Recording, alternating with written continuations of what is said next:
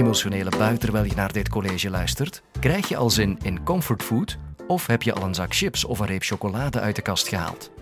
Misschien moet je die dan toch nog snel even wegleggen dan, want je zal je erna allesbehalve beter voelen.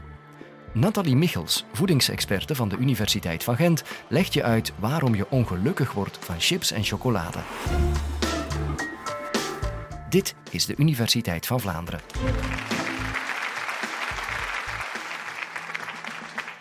Vorige maand kreeg ik een telefoontje van mijn vriendin Bieke, ons Bie. En blijkbaar had ze hevig ruzie gehad met haar vriend Fido. Het ging al een tijdje niet goed, maar nu waren de vlinders precies wat uit de buik. En er was ook heel veel stress op het werk. Dus ik volg een beetje mijn buikgevoel en ik zeg aan Bie, weet je wat? Kom langs, we gaan samen een filmpje bekijken. Dan kan je een beetje ontstressen. En inderdaad, wat later staat Bie aan mijn deur en ik zie dat ze een zakje mee heeft. Ja, zegt Bie, onderweg naar hier ben ik de supermarkt nog gepasseerd en ik heb nog iets meegenomen om te eten tijdens de film. Maar wat heeft ons Bie nu in feite meegenomen? En de mogelijkheden staan hier. Heeft ze chocolaatjes pralintjes? Is ze voor een zak chips gegaan? Of gaat ze voor smoothies? Wie zou er voor de chocolade gaan? Ik zie al heel veel handen. Wie zou er voor de chips gaan? Meer handen. En wie zou er voor de smoothies gaan? Een paar schuchtere handen. Oké, dus die smoothies zijn het minst populair. Het hangt er natuurlijk ook vanaf wat ze in de supermarkt hebben. Een smoothie dat heb je niet in elke supermarkt. Maar volgens de wetenschap zouden de chocolaatjes winnen. Denk aan de smaak van chocolade in je mond. Dan proef je zoet en vet. En dat is hetgeen wat stress ons gaat induceren. De voorkeur voor zoete en vette voeding. Comfortvoedsel. En dat is ook zo bij de chips. Die is zeer rijk aan vetten en de smoothie is rijk aan suikers. Maar oké, we hebben genoten van onze chocolaatjes en is Bie daardoor gelukkiger geworden. Uiteraard was een super film, maar ik heb het hier over die pralines. Was dat de beste keuze? En nee, uit dat lijstje zou in feite de smoothie de beste keuze zijn. Uiteraard omdat er in die smoothie veel fruit en groenten zit en hopelijk zit er ook nog een beetje van de pulp. Dus we moeten gaan voor die natuurlijke, plantaardige producten. En andere voorbeelden zie je hier ook op het laatste twee schappen staan. Het gaat dus over groenten, over fruit, noten, zaden en ook granen. En waarom die voedingsmiddelen? Wel, omdat die vitamine, mineralen en vezels bevatten. Dat zijn voedingsstoffen die gaan een invloed hebben op ons stresshormoon. Ons stresshormoon cortisol kunnen doen gaan dalen. Dus er is echt een fysiek effect van die voeding op ons stresshormoon. Nu, dat was een gezonde voeding. Hoe zit het dan met die chocolade? Ze zeggen toch dat we van chocolade gelukkig worden.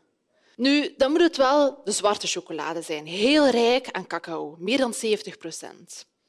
Nu, veel van die chocolaatjes zijn meestal niet van zwarte chocolade en zijn ook meestal niet het eerste waar je gaat naar grijpen. Nochtans, die zwarte chocolade bevat wel actieve stoffen die ons gelukshormoon kunnen doen stijgen. Maar ja, er is ook een probleem met die chocolade. Die chocolade bevat heel veel vetten. En dat is wat we niet willen als we stress hebben, vetten. Vetten gaan juist meer gestockeerd worden in onze buik als we stress hebben. En die vetten en die suikers gaan ook gaan interageren met onze hormoonhuishouding. Dus waren die pralines de beste keuzes? In feite niet. Maar tegenwoordig is het dus allemaal voeding dat de klok slaat. We hebben heel veel kookprogramma's, heel veel kookboeken en meer en meer ook de focus op gezonde voeding. Denk aan sportkookboeken. Uh, recent ook een kookboek van Pascal Nasis gekregen. Waarom die focus op gezonde voeding? Omdat we weten dat gezonde voeding belangrijk is voor onze lichamelijke gezondheid, maar ook belangrijk voor onze emotionele gezondheid. Het feit is dat die emoties en die voeding met elkaar kunnen gaan interageren. In feite in twee richtingen, dus we spreken over een visieuze cirkel. En een visieuze cirkel is een situatie waarbij een factor A hebben, die in feite de factor B gaat doen verhogen, maar die factor B zorgt terug voor meer van die A en ze blijven circuleren in die visieuze cirkel. Nu, als we terugdenken aan B, hoe kunnen we die visieuze cirkel daarop toepassen? Wel, B was ongelukkig en daardoor is ze die ongezonde voeding gaan eten. Maar natuurlijk, door die ongezonde voeding gaat ze niet gelukkiger worden. Het is heel moeilijk om uit die visieuze cirkel te gaan geraken. Nu, ja, we moeten eh, er toch een uitleg aan vinden. En de uitleg die ik vandaag wil geven is niet alleen waarom we ongelukkig worden van ongezond eten, maar ook waarom we ongezond eten als we ons ongelukkig voelen. Dus die twee richtingen. En bij toeval is het nu voor die twee richtingen dat we ons gaan kunnen focussen op hetzelfde aspect. Iets totaal nieuws, iets verbluffends, iets dat in feite buitenmenselijks is. En dat is de darmbacteriën. In onze darm, in onze stoelgang, zitten heel veel bacteriën. 10 biljoen. Dat is een 1 met 13 cijfers. We zijn dus meer bacterie dan mens. Nu, als we zoveel bacteriën hebben, dan moet daar toch reden om zijn. Die moeten toch een functie hebben. Wel ja, we weten ondertussen al lang dat die bacteriën gaan zorgen voor ons immuunsysteem. Dus ze gaan ons helpen vechten tegen vreemde stoffen. En ze helpen ook in de vertering. En het is op die vertering dat ik vandaag wil ingaan. Zij verteren namelijk iets wat wij normaal gezien niet kunnen verteren. Zij verteren vezels. Voedingsvezels, wat is dat? Dat is op zich zeer microscopisch klein. Dat is zoiets als eiwitten. Die vezels dat is heel moeilijk te verteren. En het zijn die vezels die die darmbacteriën wel gaan verteren. Oké, okay, dit is nu een celder, maar waar vinden we die voedingsvezels nog? Wel alleen in plantaardige voeding omdat die vezels een functie hebben. Die vezels zorgen voor de stevigheid van die planten. Dus we vinden het uiteraard in fruit en groenten, maar ook terug in noten, zaden en granen. En bij die granen is het heel belangrijk dat we gaan voor de volkorenproducten. Want een roggebrood bevat heel veel meer vezels dan een witbrood. Als we dan kijken naar de mogelijkheid van bi, die smoothie, die staat hier ook op, bijvoorbeeld sinaasappelsap met vruchtvlees, dan zien we dat daar ook veel minder vezels in zitten dan in een vol stuk fruit. Dus dat is nog altijd de beste keuze. Nu, die vezels, dat is één stuk. We hebben het over die bacteriën gehad. Maar ja, wat weten we nu in feite over die bacteriën? Nog niet heel veel. Wat we weten is dat ze dus helpen met die vertering en met dat immuunsysteem.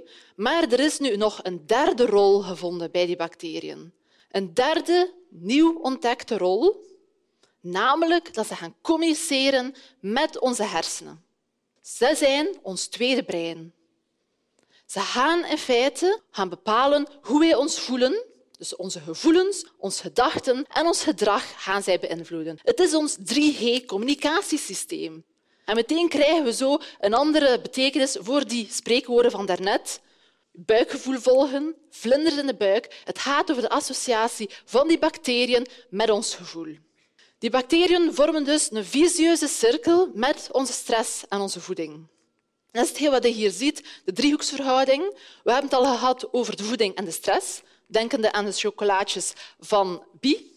Maar nu komen die darmbacteriën daar middenin.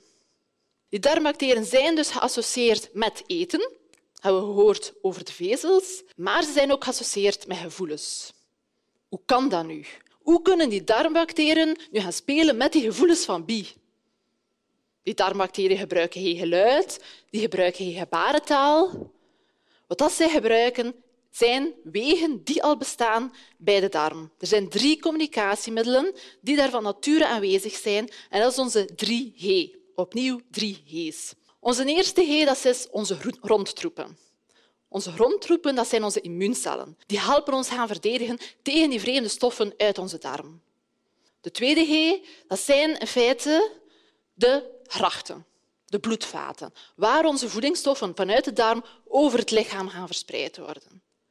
En dan finaal, wat daar ook van nature aanwezig is, zijn de geleiders. Geleiders van elektriciteit, dat zijn in feite onze zenuwbanen. Die zenuwbanen zorgen ervoor dat onze darm kan gaan bewegen. Dus die darmbacteriën zijn slim genoeg om te gaan gebruiken wat dat is, die 3G-communicatiewegen. Zij kunnen dus signalen gaan sturen naar de hersenen en vanuit de hersenen kunnen zij ook signalen gaan opvangen. Dus de darm-hersenas in twee richtingen. Een voorbeeldje dat we daar kunnen bij geven gaat over de bloedbaan. Als we stress hebben, dan gaat onze hersenen zorgen voor productie van cortisol, dat stresshormoon van net. En dat gaat via die bloedbaan in feite onze darm kunnen bereiken en dus ook zo onze darmbacteriën gaan stimuleren. Die darmbacteriën op hun beurt die gaan ook dingen produceren. Ze zijn actief. Die gaan bijvoorbeeld het gelukshormoon kunnen produceren. En dat gelukshormoon komt dan via de bloedbaan zo naar onze hersenen. Er is dus heel veel communicatie tussen de darmbacteriën en de hersenen. Maar natuurlijk, ik zie sommigen al kijken, heel veel theorie. Heb je daar wat bewijsmateriaal voor? Wel, vandaag kan ik u twee voorbeeldjes geven. Het zijn alle twee labstudies met muizen. In het eerste lab hebben ze twee soorten muizen. Ze hebben muizen met stress en muizen zonder stress. Wat ze nu zagen, is dat die muizen met stress andere darmbacteriën hadden. Wat meer is, als ze die darmbacteriën, die stressdarmbacteriën, gingen gaan transplanteren naar de gezonde muis, dan werd die gezonde muis een stressmuis. Dus we zien dat stress onze bacteriën beïnvloedt, maar ook dat onze bacteriën die stress gaat beïnvloeden. Het andere experiment ging over ongezonde voeding. Terug met muizen. Als zij muizen heel veel vetten gaan geven, dan zien ze dat die darmbacteriën gaan veranderen. Die gaan naar een ongezondere samenstelling gaan. En opnieuw, als ze die bacteriën in de gezonde muis gingen steken, dan werd die gezonde muis terug een stressmuis. Dus wat we zien, is dat die darmbacteriën een verklaring kunnen vormen. Een verklaring waarom eten onze gevoelens kan gaan beïnvloeden. Waarom we ongelukkig worden van ongezond eten zoals chocola en chips. Nu, wat gaan we doen met al die kennis? Is leuk om dat te weten in dierexperimenten, maar kunnen we dat ook toepassen bij mensen, mensen zoals Bi? En dat kunnen we, inderdaad. Dat kunnen we door voeding die onze darmbacteriën gaan beïnvloeden en zo ons gevoel kan bepalen. Dat gaat over probiotica en prebiotica. Misschien hebben jullie daar al van gehoord. De prebiotica dat zijn voedingsmiddelen die levende bacteriën bevatten. Dan denken we uiteraard aan die commerciële melkdrankjes, maar we kunnen ook gaan naar de aanwezige voeding. Dat kan zijn zoals zuurkool, dus inderdaad wat hier staat, gefermenteerde witte kool, of yoghurt, gefermenteerde melk. Dus die levende bacteriën zitten daar nog in. Probiotica. Een tweede aspect zijn die prebiotica. Prebiotica dat is in feite voeding voor die bacteriën. Dat zijn die vezels, dus die natuurlijke producten die we kunnen gaan eten. Wie van jullie heeft alleen zo'n probiotisch drankje geprobeerd? Ik zie drietal handen, dus enkele die dat wel al geprobeerd hebben. Ik veronderstel dat al de rest gaat voor die gefermenteerde producten dan. Wel, die probiotica is ook al getest door ons stelletje Bienfido namelijk de bifidobacteriën. De bifidobacteriën dat is de beroemdste onder al die prebiotische bacteriën. Ze is ook al gebruikt bij wetenschappelijk onderzoek. Als zij mensen die bifidobacterium gaven, dan zagen zij dat ze minder stress hadden en een lager cortisolhormoon. Dus wij zien dat natuurlijke producten, voeding die wij consumeren, een effect gaan hebben op bepaalde bacteriën en dat die bacteriën dus een effect kunnen gaan hebben op onze gevoelens. Uiteraard, dat zijn enkele studies. We hebben nog heel veel meer studies nodig en daarom doen we zelf ook onderzoek daarnaar. Niet bij muizen, maar bij jongeren. We willen gaan kijken of dat de stresskippen onder de jongeren wat die andere bacteriën gaan hebben. En dan gaan we gaan zien of dat een verklaring is waarom sommige van die stresseetbuien hebben. Maar dat is uiteraard voor de toekomst. Daar moeten we nog even op wachten. Voor vandaag kunnen we wel al een antwoord geven op die vraag. Waarom gaan we ongelukkig worden van ongezond eten? Wel, ten eerste hebben we gezien dat er voedingsstoffen in die voeding zitten die ons stresshormoon kunnen doen dalen. Maar ten tweede hebben we iets nieuws gezien, iets spectaculairs. Dat is die darmbacteriën. Dat zijn in feite die sloebers die onze hersenen gaan kapen met hun 3G-systeem. We kunnen het een beetje vergelijken met de rottenbroers Remy en Emile uit de film Ratatouille. Je ziet ze hier achter mij op het scherm. Remy, dat is de kok. Die eet heel veel groenten, dus dat zijn veel vezels. Dat is ideaal, een ideale voedingsbodem voor zijn bacteriën. Zijn bacteriën zijn supergelukkig en dat kan ook verklaren waarom hij dikwijls met een brede smile in zijn kookpotten zit te draaien. Zijn broer Emile daarentegen die eet nogal ongezond. Die eet regelmatig vette kaas. En vette kaas is niet goed voor zijn darmbacteriën. Die zijn niet gelukkig en dat kan gaan verklaren omdat hij af en toe wel eens met een sip gezicht gaat. Natuurlijk, als hij sip is, dan gaat hij juist meer hoesting hebben en ongezonde voeding. Dus het is heel moeilijk terug om uit die visieuze cirkel te geraken. En vandaar heb ik finaal voor jullie nog twee tips mee om eruit te geraken. De eerste tip is dat we onze interne jungle, onze bacteriën, moeten gaan voederen met gezonde voeding. Bijvoorbeeld die vezels. En een tweede tip is dat we moeten ontspannen. We moeten gaan ontstressen. En ontstressen dat kan met een boswandeling of dat kan ook door het gebruik van zo'n lachkaksken.